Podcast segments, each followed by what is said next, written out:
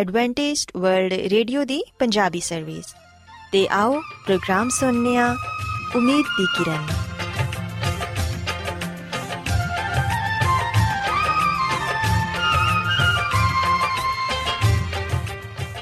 ਸਾਥਿਓ, ਪ੍ਰੋਗਰਾਮ ਉਮੀਦ ਦੀ ਕਿਰਨ ਦੇ ਨਾਲ ਮੈਂ ਤੁਹਾਡੀ ਮੇਜ਼ਬਾਨ ਫਰਾਸਲੀਮ ਤੁਹਾਡੀ ਖidmat 'ਚ ਹਾਜ਼ਰ ਹਾਂ। ਸਾਡੀ ਪੂਰੀ ਟੀਮ ਵੱਲੋਂ ਪ੍ਰੋਗਰਾਮ ਸੁਣਨ ਵਾਲੇ ਸਾਰੇ ਸਾਥੀਆਂ ਨੂੰ ਸਾਡਾ ਪਿਆਰ ਭਰਾ ਸਲਾਮ ਕਬੂਲ ਹੋਏ। ਸਾਥਿਓ, ਉਮੀਦ ਕਰਨੀਆ ਕਿ ਤੁਸੀਂ ਸਾਰੇ ਖੁਦਾ ਤਾਲਾ ਦੇ ਫਜ਼ਲੋ ਕਰਮ ਨਾਲ, ਖੈਰੀਅਤ ਨਾਲ ਹੋ। ਤੇ ਸਾਡੀ ਇਹ ਦੁਆ ਹੈ ਕਿ ਤੁਸੀਂ ਜਿੱਥੇ ਕਿਤੇ ਵੀ ਰਹੋ, ਖੁਦਾਵੰਦ ਖੁਦਾ ਤੁਹਾਡੇ ਨਾਲ ਹੋਣ ਤੇ ਤੁਹਾਡੀ ਹਿਫਾਜ਼ਤ ਤੇ ਰਹਿਨਮਾਈ ਕਰਨ। ਸਾਥਿਓ, ਇਸ ਤੋਂ ਪਹਿਲਾਂ ਕਿ ਅੱਜ ਦੇ ਪ੍ਰੋਗਰਾਮ ਨੂੰ ਸ਼ੁਰੂ ਕੀਤਾ ਜਾਏ, ਆਓ ਪਹਿਲਾਂ ਪ੍ਰੋਗਰਾਮ ਦੀ ਤਫਸੀਲ ਸੁਣ ਲਵੋ।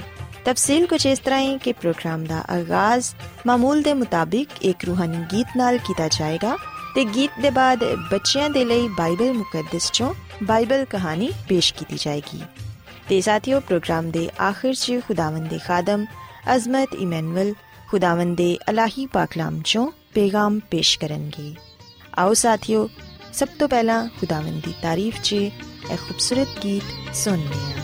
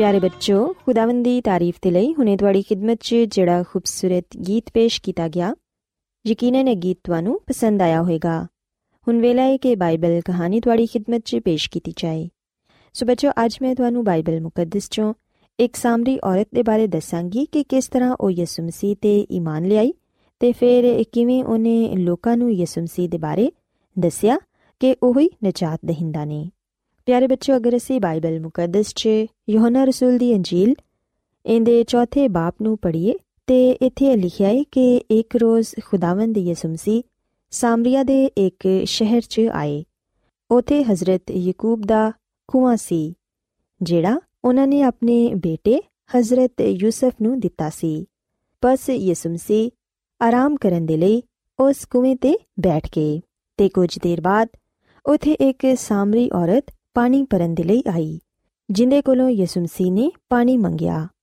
ਉਹਨਾਂ ਦੇ ਸ਼ਾਗਿਰਦ ਉਸ ਵੇਲੇ ਸ਼ਹਿਰ ਤੋਂ ਖਾਣਾ ਲੈਣ ਦੇ ਲਈ ਗਏ ਸਨ। ਪਿਆਰੇ ਬੱਚੋ, ਅਸੀਂ ਵੇਖਿਆ ਕਿ ਸਾਮਰੀ ਔਰਤ ਨੇ ਯਿਸੂ ਮਸੀਹ ਨੂੰ ਕਿਹਾ ਕਿ ਯਹੂਦੀ ਤੇ ਸਾਮਰੀ ਤੇ ਆਪਸ 'ਚ ਮੇਲਜੋਲ ਨਹੀਂ ਰੱਖਦੇ ਤੇ ਤੂੰ ਯਹੂਦੀ ਹੋ ਕੇ ਮੇਰੇ ਕੋਲੋਂ ਪਾਣੀ ਮੰਗ ਰਿਹਾ ਹੈ ਪਿਆਰੇ ਬੱਚੋ, ਮਸੀਹ ਖੁਦਾਵੰਦ ਨੇ ਉਸ ਵੇਲੇ ਉਹਨੂੰ ਸਮਝਾਇਆ ਕਿ ਅਗਰ ਤੂੰ ਖੁਦਾ ਦੀ ਬਖਸ਼ਿਸ਼ ਨੂੰ ਜਾਣਦੀ ਤੇ ਇਹ ਵੀ ਕਿ ਤੇਰੇ ਕੋਲੋਂ ਪਾਣੀ ਮੰਗਣ ਵਾਲਾ ਕੌਣ ਹੈ ਤੇ ਤੂੰ ਮੇਰੇ ਤੋਂ ਮੰਗਦੀ, ਤੇ ਮੈਂ ਤੈਨੂੰ ਜ਼ਿੰਦਗੀ ਦਾ ਪਾਣੀ ਦਿੰਦਾ। ਪਿਆਰੇ ਬੱਚਿਓ, ਅਸੀਂ ਵੇਖਿਆ ਕਿ ਉਹ ਸਾਮਰੀ ਔਰਤ ਖੁਦਾਵੰਦ ਦੀ ਗੱਲ ਨਾ ਸਮਝ ਪਾਈ ਤੇ ਕਹਿਣ ਲੱਗੀ ਕਿ ਐ ਖੁਦਾਵੰਦ ਪਾਣੀ ਕੱਢਣ ਦੇ ਲਈ ਨਾ ਤੇ ਤੇਰੇ ਕੋਲ ਬਰਤਨ ਏ ਤੇ ਨਾ ਹੀ ਰੱਸੀ ਏ। ਤੇ ਫੇਰ ਤੂੰ ਜ਼ਿੰਦਗੀ ਦਾ ਪਾਣੀ ਮੈਨੂੰ ਕਿੱਥੋਂ ਦੇਵੇਂਗਾ? ਕੀ ਤੂੰ ਸਾਡੇ ਬਾਪ ਯਾਕੂਬ ਤੋਂ ਵੱਡਾ ਏ? ਜਿਨੇ ਸਾਨੂੰ ਇਹ ਕੂਆ ਦਿੱਤਾ ਏ ਤਾਂ ਕਿ ਅਸੀਂ ਇਹਦੇ ਚੋਂ ਪਾਣੀ ਪੀ ਸਕੀਏ। ਪਿਆਰੇ ਬੱਚੋ, ਯਿਸੂ ਮਸੀਹ ਨੇ ਉਹਨੂੰ ਕਿਹਾ ਕਿ ਜਿਹੜਾ ਇਸ ਪਾਣੀ ਨੂੰ ਪੀਂਦਾ ਏ, ਉਹ ਫੇਰ ਪਿਆਸਾ ਹੋਏਗਾ। ਲੇਕਿਨ ਜਿਹੜਾ ਕੋਈ ਉਸ ਪਾਣੀ ਨੂੰ ਪੀਵੇਗਾ, ਜਿਹੜਾ ਮੈਂ ਉਹਨੂੰ ਦਵਾਂਗਾ, ਤੇ ਉਹ ਅਬਦ ਤੱਕ ਪਿਆਸਾ ਨਾ ਹੋਵੇਗਾ, ਬਲਕਿ ਉਹਦੇ 'ਚ ਹਮੇਸ਼ਾ ਦੀ ਜ਼ਿੰਦਗੀ ਦਾ ਚਸ਼ਮਾ ਜਾਰੀ ਰਹੇਗਾ। ਪਿਆਰੇ ਬੱਚੋ, ਉਦੋਂ ਉਸ ਔਰਤ ਨੇ ਕਿਹਾ ਕਿ ਐ ਖੁਦਾਵੰਦ ਉਹ ਪਾਣੀ ਮੈਨੂੰ ਵੀ ਦੇ, ਤਾਂ ਕਿ ਮੈਂ ਪਿਆਸੀ ਨਾ ਹੋਵਾਂ ਤੇ ਨਾ ਹੀ ਇੱਥੋਂ ਪਾਣੀ ਭਰਨ ਦੇ ਲਈ ਆਵਾਂ। ਪਿਆਰੇ ਬੱਚੋ ਯਿਸੂ ਮਸੀਹ ਨੇ ਉਹਨੂੰ ਕਿਹਾ ਕਿ ਠੀਕ ਏ, ਮਗਰ ਪਹਿਲੇ ਤੂੰ ਆਪਣੇ ਸ਼ੋਹਰ ਨੂੰ ਵੀ ਇੱਥੇ ਬੁਲਾ। ਉਸ ਔਰਤ ਨੇ ਕਿਹਾ ਕਿ ਮੈਂ ਬੇਸ਼ੋਹਰ ਹਾਂ ਫਿਰ ਯਿਸੂ ਮਸੀਹ ਨੇ ਫਰਮਾਇਆ ਕਿ ਤੂੰ ਠੀਕ ਕਹਿਨੀ ਏ, ਤੂੰ ਪੰਜ ਸ਼ੋਹਰ ਤੇ ਕਰ ਚੁੱਕੀ ਏ, ਤੇ ਹੁਣ ਤੂੰ ਜਿੰਦੇ ਕੋਲੇ ਉਹ ਵੀ ਤੇਰਾ ਸ਼ੋਹਰ ਨਹੀਂ। ਪਿਆਰੇ ਬੱਚੋ ਬਾਈਬਲ ਮੁਕੱਦਸ 'ਚ ਅਸੀਂ ਵੇਖਿਆ ਕਿ ਇਹ ਸੁਣ ਕੇ ਉਹ ਔਰਤ ਹੈਰਾਨ ਹੋ ਗਈ ਤੇ ਕਹਿਣ ਲੱਗੀ ਕਿ ਇਹ ਨਬੀ ਏ ਸਾਡੇ ਬਾਪ ਦਾਦਾ ਨੇ ਇਸ ਪਹਾੜ ਤੇ ਪ੍ਰਸਤਿਸ਼ ਕੀਤੀ ਮਗਰ ਤੂੰ ਕਹਿਣਾ ਹੈ ਕਿ ਪ੍ਰਸਤਿਸ਼ ਦੀ ਜਗ੍ਹਾ ਯਰੂਸ਼ਲਮ 'ਚ ਵੇ ਪਿਆਰੇ ਬੱਚੋ ਯਿਸੂ ਮਸੀਹ ਨੇ ਸਾਮਰੀ ਔਰਤ ਨੂੰ ਕਿਹਾ ਕਿ ਮੇਰੀ ਗੱਲ ਦਾ ਯਕੀਨ ਕਰ ਤੁਸੀਂ ਨਾ ਤੇ ਇਸ ਪਹਾੜ ਤੇ ਬਾਪ ਦੀ ਪ੍ਰਸਤਿਸ਼ ਕਰੋਗੇ ਤੇ ਨਾ ਹੀ ਯਰੂਸ਼ਲਮ 'ਚ ਤੁਸੀਂ ਜਿਹਨੂੰ ਨਹੀਂ ਜਾਣਦੇ, ਉਹਦੀ ਪ੍ਰਸਤਿਸ਼ ਕਰਦੇ ਹੋ।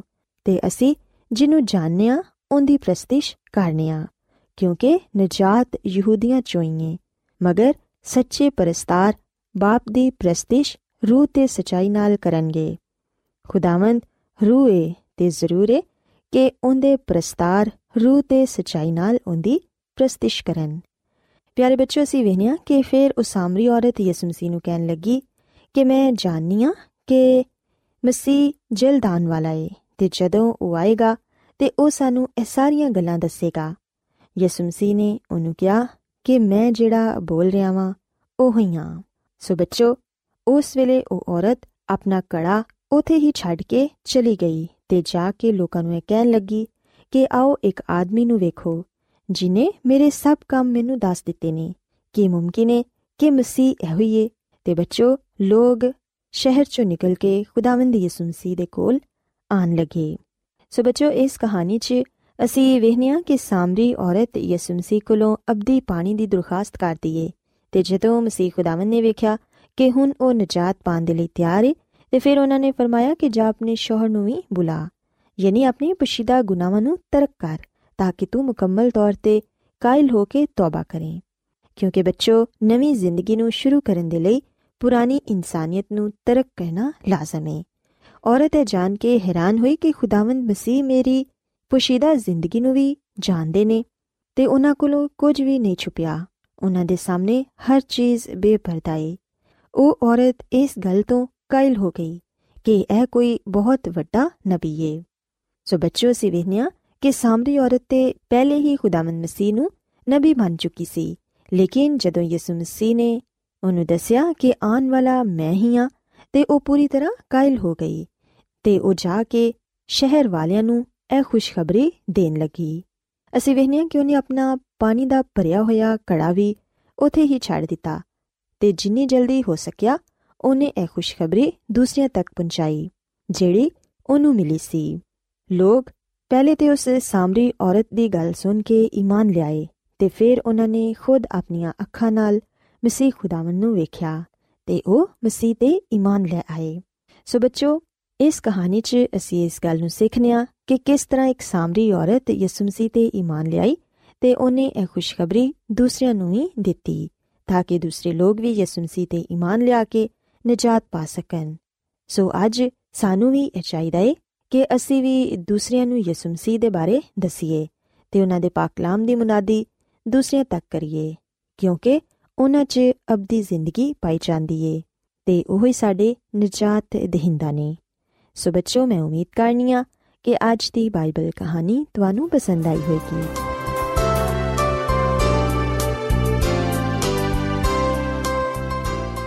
ਰੋਜ਼ਾਨਾ ਐਡਵੈਂਟਿਸਟ ਵਰਲਡ ਰੇਡੀਓ 24 ਘੰਟੇ ਦਾ ਪ੍ਰੋਗਰਾਮ, ਜਨੂਬੀ ਏਸ਼ੀਆ ਦੇ ਲਈ ਪੰਜਾਬੀ, ਉਰਦੂ, ਅੰਗਰੇਜ਼ੀ, ਸਿੰਧੀ ਤੇ ਦੂਜੀਆਂ ਬਹੁਤ ਸਾਰੀਆਂ ਜ਼ੁਬਾਨਾਂ ਵਿੱਚ ਨਸ਼ਰ ਕਰਦਾ ਹੈ ਸਿਹਤ ਮਤਵਾਜ਼ਨ ਖੁਰਾਕ تعلیم ਖਾਨਦਾਨੀ ਜ਼ਿੰਦਗੀ ਤੇ ਬਾਈਬਲ ਮੁਕੱਦਸ ਨੂੰ ਸਮਝਣ ਦੇ ਲਈ ਐਡਵੈਂਟਿਸਟ ਵਰਲਡ ਰੇਡੀਓ ਜ਼ਰੂਰ ਸੁਨੋ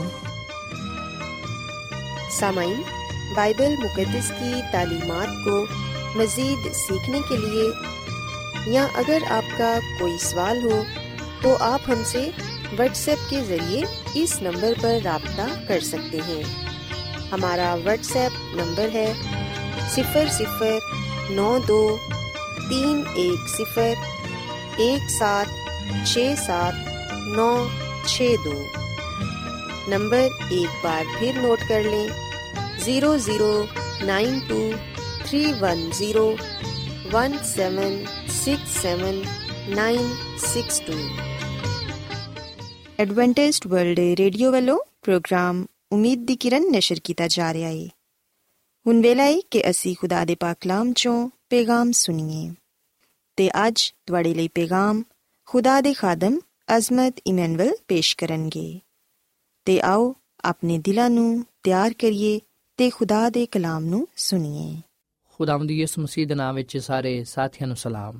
ਸਾਥੀਓ, ਹੁਣ ਵੇਲੇ ਕਿ ਅਸੀਂ ਖੁਦਾ ਦੇ ਕਲਾਮ ਨੂੰ ਸੁਣੀਏ, ਅੱਜ ਅਸੀਂ ਖੁਦਾ ਦੇ ਕਲਾਮ ਚੋਂ ਮੁਕਾਸ਼ਵਾ ਦੀ ਕਿਤਾਬ ਦੇ ਵਸੀਲੇ ਨਾਲ ਜਹੰਨਮ ਦੇ ਬਾਰੇ ਅਸੀਂ ਜਾਣਾਂਗੇ। ਮਸੀਹ ਵਿੱਚ ਮੇਰੇ ਸਾਥੀਓ, ਕੀ ਕਦੀ ਤੁਸੀਂ ਜਹੰਨਮ ਵੇਖੀਏ? ਯਾਨੀ ਕਿ ਐਸੀ ਜਗ੍ਹਾ ਜਿੱਥੇ ਹਰ ਹਰ ਵੇਲੇ ਅੱਗ ਲੱਗੀ ਹੋਏ। ਯਾਦ ਰੱਖੋ ਕਿ ਇਸ ਦੁਨੀਆ ਵਿੱਚ ਬਹੁਤ ਸਾਰੀ ਐਸੀ ਜਗ੍ਹਾ ਹੈ ਨੇ ਜਿੱਥੇ ਹਰ ਵੇਲੇ ਧੂਆਂ ਹੀ ਧੂਆਂ ਨਿਕਲਦਾ ਰਹਿੰਦਾ ਹੈ, ਹਰ ਵੇਲੇ ਅੱਗ ਲੱਗੀ ਰਹਿੰਦੀ ਹੈ। ਤੇ ਉਹ ਜਗ੍ਹਾ ਉਹ ਹੁੰਦੀ ਏ ਜਿੱਥੇ ਕਚਰਾ ਵਗੈਰਾ ਸੁੱਟਿਆ ਜਾਂਦਾ ਹੈ। ਸੋ ਯਾਦ ਰੱਖੋ ਕਿ ਬਾਈਬਲ ਮੁਕੱਦਸ ਸਾਨੂੰ ਇੱਕ ਐਸੀ ਜਗ੍ਹਾ ਦੇ ਬਾਰੇ ਦੱਸਦੀ ਏ ਜਿੱਥੇ ਸ਼ਰੀਰਾਂ ਨੂੰ ਜਲਾਇਆ ਜਾਏਗਾ, ਜਿਹਨੂੰ ਅਸੀਂ ਜਹੰਨਮ ਵੀ ਕਹਿੰਦੇ ਆ ਸੋ ਆਓ ਅਸੀਂ ਵੇਖੀਏ ਕਿ ਬਾਈਬਲ ਮੁਕੱਦਸ ਵਿੱਚ ਅੱਗ ਦੀ ਝੀਲ, ਯਾਨੀ ਕਿ ਜਹੰਨਮ, ਇਹਦੇ ਬਾਰੇ ਸਾਨੂੰ ਕੀ ਦੱਸਿਆ ਗਿਆ ਹੈ? ਖੁਦਾ ਦਾ ਕਲਾਮ ਇਸ ਗੱਲ ਨੂੰ ਕਿਵੇਂ ਬਿਆਨ ਕਰਦਾ ਹੈ? ਮੁਕਾਸ਼ਵਦ ਕਿਤਾਬ ਦੇ 20 ਬਾਬ ਦੀ 9ਵੀਂ ਆਇਤ ਵਿੱਚ ਲਿਖਿਆ ਹੈ ਕਿ ਉਹ ਸਾਰੀ ਜ਼ਮੀਨ ਤੇ ਫੈਲ ਜਾਣਗੀਆਂ ਤੇ ਮੁਕੱਦਸਾਂ ਦੀ ਲਸ਼ਕਰਗਾਹ ਤੇ ਅਜ਼ੀਜ਼ ਸ਼ਹਿਰ ਨੂੰ ਚਾਰੋਂ ਤਰਫੋਂ ਘੇਰ ਲੈਣਗੇ ਪਾਕ ਕਲਾਮ ਦੇ ਪੜੇ ਸੁਨੇ ਜਾਣਤੇ ਖੁਦਾ ਦੀ ਬਰਕਤ ਹੋਏ। ਆਮੀਨ।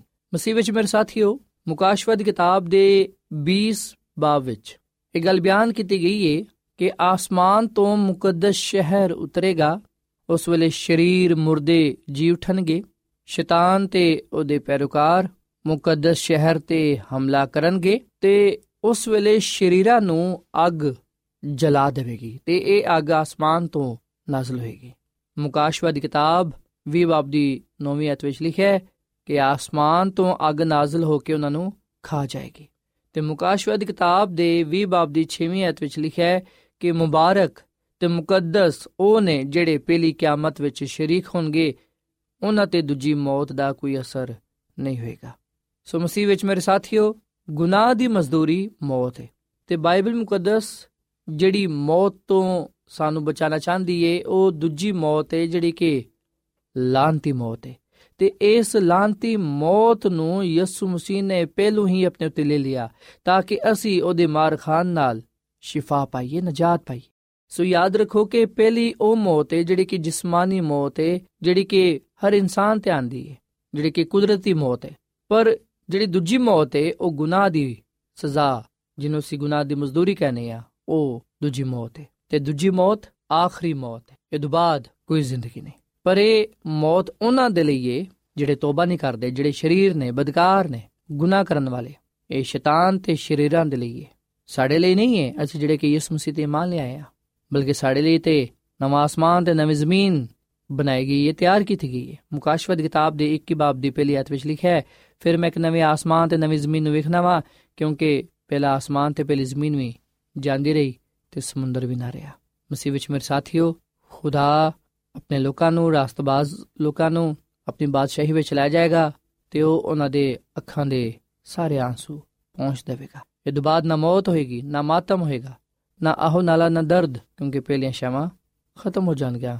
ਸੋ ਮਸੀਹ ਵਿੱਚ ਮੇਰੇ ਸਾਥੀਓ, ਜਿਹੜੀ ਦੁਨੀਆ ਵਿੱਚ ਅਸੀਂ ਰਹਿੰਦੇ ਆ ਇਹ ਦੁਨੀਆ ਮੌਤ ਦੇ ਨਾਲ ਮੁਸੀਬਤਾਂ ਦੇ ਨਾਲ, ਦੁੱਖ ਦਰਦ ਦੇ ਨਾਲ, ਭੁੱਖ ਪਿਆਸ ਦੇ ਨਾਲ ਕਤਲੋ ਗਾਰਤ ਦੇ ਨਾਲ ਭਰੀ ਹੋਈ ਹੈ ਲੜਾਈ ਝਗੜੇ ਦੇ ਨਾਲ ਭਰੀ ਹੋਈ ਹੈ ਪਰ ਯਿਸੂ ਮਸੀਹ ਆਪਣੀ ਦੂਜੀ ਆਮਦ ਤੇ ਇਹਨਾਂ ਸਾਰੇ ਸ਼ੈਵਾਂ ਨੂੰ ਮਿਟਾ ਦੇਵੇਗਾ। ਸਾਥੀਓ, ਕਈ ਲੋਕ ਇਹ ਸਵਾਲ ਕਰਦੇ ਨੇ ਕਿ ਕੀ ਜਹੰਨਮ ਦੀ ਅੱਗ ਹਮੇਸ਼ਾ ਹਮੇਸ਼ਾ ਦੇ ਲਈ ਜਲਦੀ ਰਹੇਗੀ? ਜਿਵੇਂ ਕਿ ਇਹ ਲਿਖਿਆ ਹੋਇਆ ਹੈ ਕਿ ਅਬਦੁੱਲਾਬਾਦ ਕਿ ਇਸੇ ਤਰ੍ਹਾਂ ਹੈ। ਮਸੀਹ ਵਿੱਚ ਮੇਰੇ ਸਾਥੀਓ, ਯਾਦ ਰੱਖੋ, ਖੁਦਾਵੰਦ ਸਾਡਾ ਖੁਦਾ, ਮੁਹੱਬਤ ਦਾ ਖੁਦਾ ਹੈ। ਉਹ ਨਾ ਜ਼ਾਲਮ ਹੈ ਤੇ ਨਾ ਹੀ ਉਹ ਇਸ ਤਰ੍ਹਾਂ ਦੀ ਸੋਚ ਰੱਖਦਾ ਹੈ ਕਿ ਗੁਨਾਹਗਾਰ ਹਮੇਸ਼ਾ ਹਮੇਸ਼ਾ ਦੇ ਲਈ ਜਲਦੇ ਰਹਿਣ। ਸੋ ਬੇਸ਼ੱਕ ਗੁਨਾਹ ਦੀ ਮਜ਼ਦੂਰੀ ਮੌਤ ਹੈ, ਪਰ ਅਸੀਂ ਵਿਖਨੇ ਆ ਕਿ ਜਿਵੇਂ ਹੀ ਬਦਕਾਰ ਸ਼ਰੀਰ ਗੁਨਾਹਗਾਰ ਜਲ ਜਾਣਗੇ ਤੇ ਉਹ ਬਸਮ ਹੋ ਜਾਣਗੇ, ਖਤਮ ਹੋ ਜਾਣਗੇ। ਸੋ ਇਸ ਲਈ ਯਾਦ ਰੱਖੋ, ਇਹ ਜਹਨਮ ਦੀ ਅੱਗ ਉਸ ਵੇਲੇ ਤੱਕ ਹੈ, ਜਦ ਤੱਕ ਕਿ ਇਨਸਾਨ ਮੁਕੰਮਲ ਤੌਰ 'ਤੇ ਜਲ ਨਹੀਂ ਜਾਂਦਾ। ਜਦੋਂ ਇਨਸਾਨ ਮੁਕੰਮਲ ਤੌਰ 'ਤੇ ਜਲ ਜਾਏਗਾ, ਫਿਰ ਉਹ ਰਾਖ ਹੋ ਜਾਏਗਾ। ਸਾਹ ਹੋ ਜਾਏਗਾ। ਸਾਥੀਓ ਹੁਣ ਸਵਾਲ ਇਹ ਪੈਦਾ ਹੁੰਦਾ ਹੈ ਕਿ ਜਹਨਮ ਦੀ ਅੱਗ ਕਦੋਂ ਸ਼ੁਰੂ ਹੋਏਗੀ ਤੇ ਕਿਹੜੀ ਉਹ ਜਗ੍ਹਾ ਹੋਏਗੀ ਜਿਹੜੀ ਕਿ ਜਹਨਮ ਕਹਿਲਾਏਗੀ? ਇਸ ਅੱਗ ਨੂੰ ਕੌਣ ਜਲਾਏਗਾ? ਸਾਥੀਓ ਮਲਾਕੀ ਨਬੀ ਦੀ ਕਿਤਾਬ ਦੇ ਚੌਥੇ ਬਾਬ ਦੀ ਪਹਿਲੀ ਆਇਤ ਵਿੱਚ ਲਿਖਿਆ ਹੈ ਕਿਉਂ ਜੋ ਉਹ ਦਿਨ ਆਂਦਾ ਹੈ ਜਿਹੜੇ ਪੱਠੀ ਦੀ ਅੱਗ ਦੇ ਵਾਂਗੂ ਰਾਖ ਹੋ ਜਾਣਗੇ। ਉਸ ਵੇਲੇ ਸਾਰੇ ਮਗਰੂਰ ਤੇ ਬਦਕਾਰ ਕੱਖ ਦੇ ਵਾਂਗੂ ਹੋਣਗੇ ਤੇ ਉਹ ਦਿਨ ਉਹਨਾਂ ਨੂੰ ਇਸ ਤਰ੍ਹਾਂ ਜਲਾਏਗਾ ਜਿਵੇਂ ਦਰਖਤ ਜੜ ਤੋਂ ਖਤਮ ਹੋ ਜਾਂਦਾ ਹੈ। ਖੁਦਾਵੰਦ ਖੁਦਾ ਫਰਮਾਂਦਾ ਹੈ। ਮਸੀਹ ਵਿੱਚ ਮੇਰੇ ਸਾਥੀਓ, ਯਾਦ ਰੱਖੋ, ਬਾਈਬਲ ਮੁਕੱਦਸ ਦੇ ਇਸ ਹਵਾਲੇ ਦੇ ਮੁਤਾਬਿਕ ਜਿਹੜੇ ਲੋਕ ਜਲਾਏ ਜਾਣਗੇ, ਜਲ ਜਾਣਗੇ, ਉਹ ਰਾਖ ਹੋ ਜਾਣਗੇ, ਸਾਹ ਹੋ ਜਾਣਗੇ। ਤੇ ਪਤਰਸ ਰਸੂਲ ਦਾ ਦੂਜਾ ਖਤ, ਇਹਦੇ ਤਿੰਨ ਬਾਬ ਦੀ 7ਵੀਂ ਆਇਤ ਦੇ ਮੁਤਾਬਿਕ ਯਾਦ ਰੱਖੋ ਕਿ ਜਹੰਨਮ ਇਸ ਜ਼ਮੀਨ ਬਣ ਜਾਏਗੀ, ਜਿੱਥੇ ਅਸੀਂ ਰਹਿੰਦੇ ਪਏ ਆ ਇਹੀ ਅੱਗ ਦੀ ਝੀਲ ਹੋਏਗੀ, ਇਹੀ ਜਗ੍ਹਾ ਜਹੰਨਮ ਹੋਏਗੀ, ਕਿਉਂਕਿ ਪਾਕ ਕਲਾਮ ਵਿੱਚ ਲਿਖਿਆ ਕਿ ਉਸ ਵੇਲੇ ਆਸਮਾਨ ਤੇ ਜ਼ਮੀਨ, ਜਿਹੜੇ ਕਿ ਉਹਦੇ ਕਲਾਮ ਦੇ ਜ਼ਰੀਏ ਨਾਲ ਰੱਖੇ ਗਏ ਨੇ ਜਲਾਏ ਜਾਣਗੇ ਸੋ ਸਾਥੀਓ ਯਾਦ ਰੱਖੋ ਇਹ ਜ਼ਮੀਨ ਜਲ ਜਾਏਗੀ ਸੋ ਇਹ ਜ਼ਮੀਨ ਹੀ ਜਹੰਨਮ ਬਣੇਗੀ ਅੱਗ ਦੀ ਝੀਲ ਬਣੇਗੀ ਤੇ ਖੁਦਾਵੰ ਸਾਡਾ ਖੁਦਾ ਜਿਹੜਾ ਕਿ ਬਸਮ ਕਰਨ ਵਾਲੀ ਅੱਗ ਏ ਉਹ ਇਸ ਜ਼ਮੀਨ ਨੂੰ ਜਲਾ ਦੇਵੇਗਾ ਤੇ ਜੋ ਕੁਝ ਜ਼ਮੀਨ ਤੇ ਹੈ ਵੇ ਸਭ ਕੁਝ ਮਕਾ ਦੇਵੇਗਾ ਖਤਮ ਕਰ ਦੇਵੇਗਾ ਮਲਾਕੀ ਨਬੀ ਦੀ ਕਿਤਾਬ ਦੇ ਚੌਥੇ ਬਾਬ ਦੀ ਤੀਜੀ ਆਇਤ ਵਿੱਚ ਲਿਖਿਆ ਹੋਇਆ ਹੈ ਕਿ ਸ਼ਰੀਰ ਬਰਬਾਦ ਹੋ ਜਾਣਗੇ ਉਹ ਪੈਰਾਂ ਥੱਲੇ ਰਾਖ ਹੋ ਜਾਣਗੇ ਖੁਦਾਵੰ ਖੁਦਾ ਫਰਮਾਂਦਾ ਹੈ ਸੋ ਮੇਰੇ ਸਾਥੀਓ, ਬਦਕਾਰ ਰਾਖ ਹੋ ਜਾਣਗੇ। ਉਹ ਹਮੇਸ਼ਾ ਹਮੇਸ਼ਾ ਦੇ ਲਈ ਨਹੀਂ ਜਲਦੇ ਰਹਿਣਗੇ, ਕਿਉਂਕਿ ਖੁਦਾਮ ਸਾਡਾ ਖੁਦਾ ਮੁਹੱਬਤ ਕਰਨ ਵਾਲਾ ਹੈ। ਉਹ ਕਿਸੇ ਦੀ ਹਲਾਕਤ ਨਹੀਂ ਚਾਹੁੰਦਾ, ਬਲਕਿ ਉਹ ਸਾਰਿਆਂ ਦੀ ਤੌਬਾ ਤੱਕ ਤੋਂ ਬਚਾਉਂਦਾ ਹੈ। ਉਹ ਸਰੀਰ ਦੀ ਹਲਾਕਤ ਤੋਂ ਵੀ ਖੁਸ਼ ਨਹੀਂ ਹੁੰਦਾ।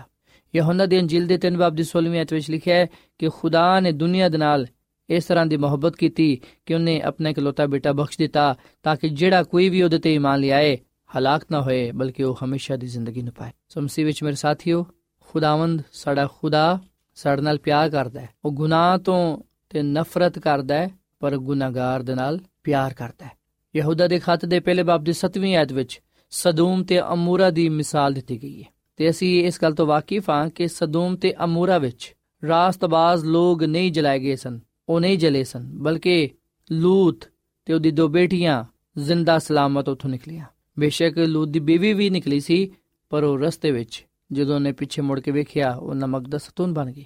ਸੋ ਸਦੂਮ ਤੇ ਅਮੂਰਾ ਇੱਕ ਜ਼ਿੰਦਾ ਮਿਸਾਲ ਹੈ ਕਿ ਅਸੀਂ ਇਸ ਗੱਲ ਨੂੰ ਜਾਣੀਏ ਕਿ ਜਿਵੇਂ ਸਦੂਮ ਤੇ ਅਮੂਰਾ ਤੇ ਆਸਮਾਨ ਤੋਂ ਅੱਗ ਨਾਜ਼ਿਲ ਹੋਈ ਸੀ, ਤੇ ਉਸ ਸ਼ਹਿਰ ਨੂੰ ਤਬਾਹ ਕਰ ਦਿੱਤਾ ਸੀ। ਉਸੇ ਤਰ੍ਹਾਂ ਖੁਦਾ ਦੁਨੀਆ ਦੇ ਆਖਰ ਵਿੱਚ ਸਦੂਮ ਤੇ ਅਮੂਰਾ ਦੇ ਵਾਂਗੂ ਇਸ ਦੁਨੀਆ ਨੂੰ ਤਬਾਹ ਕਰ ਦੇਵੇਗਾ, ਰਾਖ ਕਰ ਦੇਵੇਗਾ, ਜਲਾ ਦੇਵੇਗਾ।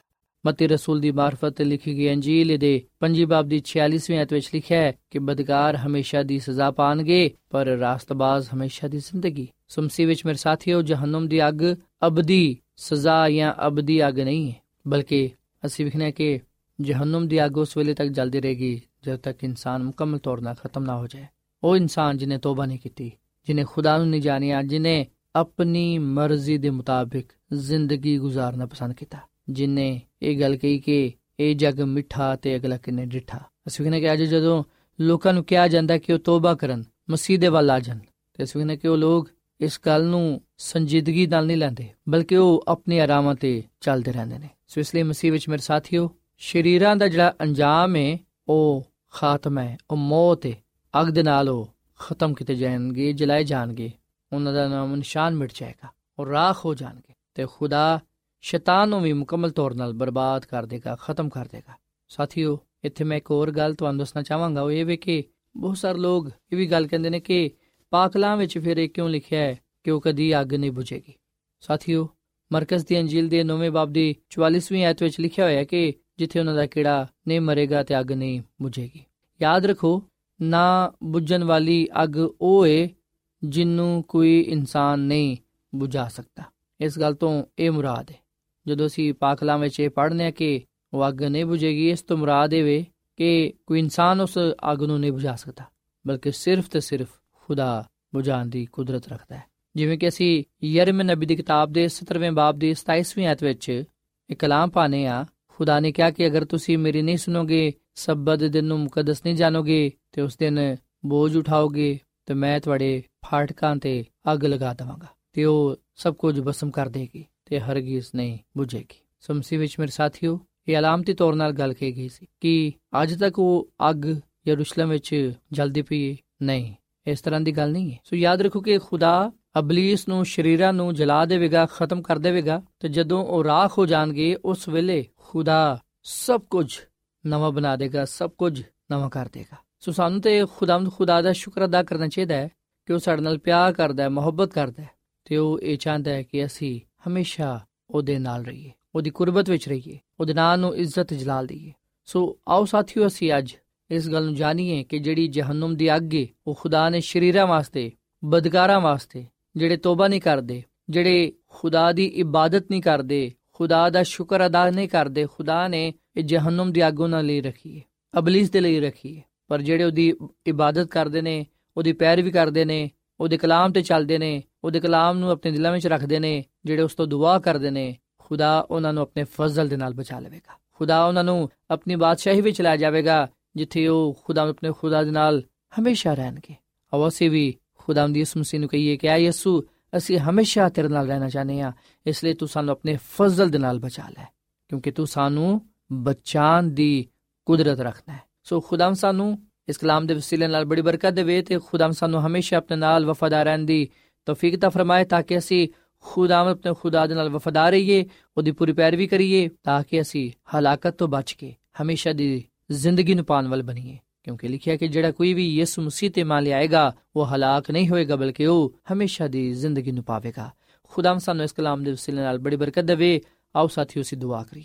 ਮਸੀਹ ਯਿਸੂ ਵਿੱਚ ਸਾਡੇ ਜ਼ਿੰਦਾ ਆਸਮਾਨੀ ਬਾਪ, ਅਸੀਂ ਤੇਰਾ ਸ਼ੁਕਰ ਅਦਾ ਕਰਨੇ ਆ ਤੇਰੀ ਤਾਰੀਫ ਕਰਦੇ ਹਾਂ। ਤੇਰੇ ਕਲਾਮ ਦੇ ਲਈ, ਜਿਹੜਾ ਕਿ ਸਾਡੇ ਕਦਮਾਂ ਦੇ ਲਈ ਚਿਰਾਗ ਤੇ ਰਾਹ ਦੇ ਲਈ ਰੋਸ਼ਨੀ ਹੈ ਐ ਖੁਦਾਵੰਦ ਅੱਜ ਅਸੀਂ ਇਸ ਗੱਲ ਨੂੰ ਜਾਣੀ ਹੈ ਕਿ ਜਿਹੜੀ ਜਹਨਮ ਦੀ ਅੱਗ ਹੈ ਉਹ ਸ਼ਰੀਰਾਂ ਵਾਸਤੇ ਵੇ ਉਹ ਅਬਲਿਸ ਵਾਸਤੇ ਵੇ ਪਰ ਜਿਹੜੇ ਲੋਕ ਅਬਲਿਸ ਦੇ ਨਾਲ ਸ਼ਰੀਰਾਂ ਦੇ ਨਾਲ ਮਿਲ ਜਾਣਗੇ ਉਹ ਇਸ ਅੱਗ ਤੋਂ ਨਹੀਂ ਬਚ ਸਕਣਗੇ ਐ ਖੁਦਾਵੰਦ ਤੂੰ ਗੁਨਾਹ ਨੂੰ ਸ਼ੈਤਾਨ ਨੂੰ ਸ਼ਰੀਰਾਂ ਨੂੰ ਆਸਮਾਨੀ ਅੱਗ ਦੇ ਨਾਲ ਮਿਟਾ ਦੇਵੇਂਗਾ ਸਭ ਕੁਝ ਖਤਮ ਕਰਕੇ ਨਵਾਂ ਆਸਮਾਨ ਨੇ ਜ਼ਮੀਨ ਨੂੰ ਕਾਇਮ ਕਰੇਗਾ ਤਾਂ ਕਿ ਤੇਰੇ ਲੋਗ ਰਾਸਤਬਾਜ਼ ਲੋਗ ਵਫਾਦਾਰ ਲੋਗ ਹਮੇਸ਼ਾ ਅਬਦੁੱਲਾਬਾਦ ਤੇਰੇ ਨਾਲ ਰਹਿ ਸਕਣ ਐ ਖੁਦਾਵੰਦ ਸਾਨੂੰ ਆਪਣੇ ਨਾਲ ਵਫਾਦਾਰ ਰਹਿਣ ਦੀ ਤੌਫੀਕ ਤਾ ਫਰਮਾ ਸਾਡੀ ਜ਼ਿੰਦਗੀ ਵਿੱਚ ਖਾਨਦਾਨਾਂ ਵਿੱਚ ਜਿੱਥੇ ਵੀ ਨਾਰਾਜ਼ਗੀ ਗੁਨਾਹ, ਨਪਾਕੀ, ਗਲਤੀ ਖਤਾ ਪਾਈ ਜਾਂਦੀ, ਉਹਨੂੰ ਦੂਰ ਫਰਮਾ। ਸਾਨੂੰ ਪਾਕ ਸਾਫ਼ ਕਰ, ਕਾਮਲ ਬਣਾ ਤੇ ਆਪਣੇ ਕਲਾਮ ਤੇ ਅਮਲ ਕਰਨ ਦੀ ਤੌਫੀਕ ਬਖਸ਼। ਐ ਖੁਦਾਵੰਦ, ਅੱਜ ਦਾ ਇਹ ਕਲਾਮ ਸਾਡੀ ਜ਼ਿੰਦਗੀ ਵਿੱਚ ਫਲਦਾਰ ਸਾਬਿਤ ਹੋਏ। ਇਸ ਕਲਾਮ ਦੇ ਵਸਿਲੇ ਨਾਲ ਸਾਨੂੰ ਸਾਰਿਆਂ ਨੂੰ ਬੜੀ ਬਰਕਤ ਦੇ, ਜਿਨ੍ਹਾਂ ਨੇ ਤੇਰੇ ਕਲਾਮ ਨੂੰ ਸੁਣਿਆ ਹੈ, ਇਹਨਾਂ ਨੂੰ ਬੜੀ ਬਰਕਤ ਦੇ, ਇਹਨਾਂ ਦੇ ਖਾਨਦਾਨਾਂ ਨੂੰ ਬੜੀ ਬਰਕਤ ਦੇ, ਇਹਨਾਂ ਦੇ ਰੋਜ਼ਗਾਰ ਵਿੱਚ, ਕਾਰੋਬਾਰ ਵਿੱਚ ਰੁਪਏ ਪੈਸੇ ਵਿੱਚ ਤੇਰੀ ਬਰਕਤ ਹੋਏ, ਇਹਨਾਂ ਦੀ ਜ਼ਿੰਦਗੀਆਂ ਚੋਂ, ਖਾਨਦਾਨਾਂ ਚੋਂ ਬਿਮਾਰੀਆਂ ਦੂਰ ਹੋ ਜਾਣ। ਤੇ ਤੇਰੀ ਨਜਾਤ ਹਮੇਸ਼ਾ ਇਹਨਾਂ ਦੀਆਂ ਜ਼ਿੰਦਗੀਆਂ ਵਿੱਚ ਤੇ ਖਾਨਦਾਨਾਂ ਵਿੱਚ ਸਕੂਨਤ ਕਰੇ। ਐ ਖੁਦਾਮ ਸਾਨੂੰ ਅੱਜ ਦੇ ਕਲਾਮ ਦੇ ਵਸਿਲੇ ਨਾਲ ਬੜੀ ਬਰਕਤ ਦੇ, ਕਿਉਂਕਿ ਇਹ ਦੁਆ ਮੰਗ ਲੈਨੇ ਆ ਆਪਣੇ ਖੁਦਾਵੰਦ ਯਿਸੂ ਮਸੀਹ ਦੇ ਨਾਮ ਵਿੱਚ। ਆਮੀਨ। ਸਾਥਿਓ, ਐਡਵੈਂਟਿਸਟ ਵਰਲਡ ਰੇਡੀਓ ਵੱਲੋਂ ਪ੍ਰੋਗਰਾਮ ਉਮੀਦ ਦੀ ਕਿਰਨ ਨਸ਼ਰ ਕੀਤਾ ਜਾ ਰਿਹਾ ਸੀ। ਉਮੀਦ ਕਰਨੇ ਆ ਕਿ ਅੱਜ ਦਾ ਪ੍ਰੋਗਰਾਮ ਯਕੀਨਨ ਤੁਹਾਨੂੰ ਪਸੰਦ ਆਇਆ ਹੋਵੇਗਾ।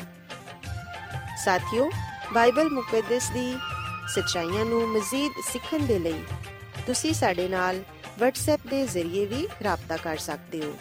ਸਾਡਾ WhatsApp ਨੰਬਰ ਹੈ 0092 310 1767 ਨੰਬਰ ਇੱਕ ਵਾਰੀ ਫੇਰ ਲਿਖ ਲਵੋ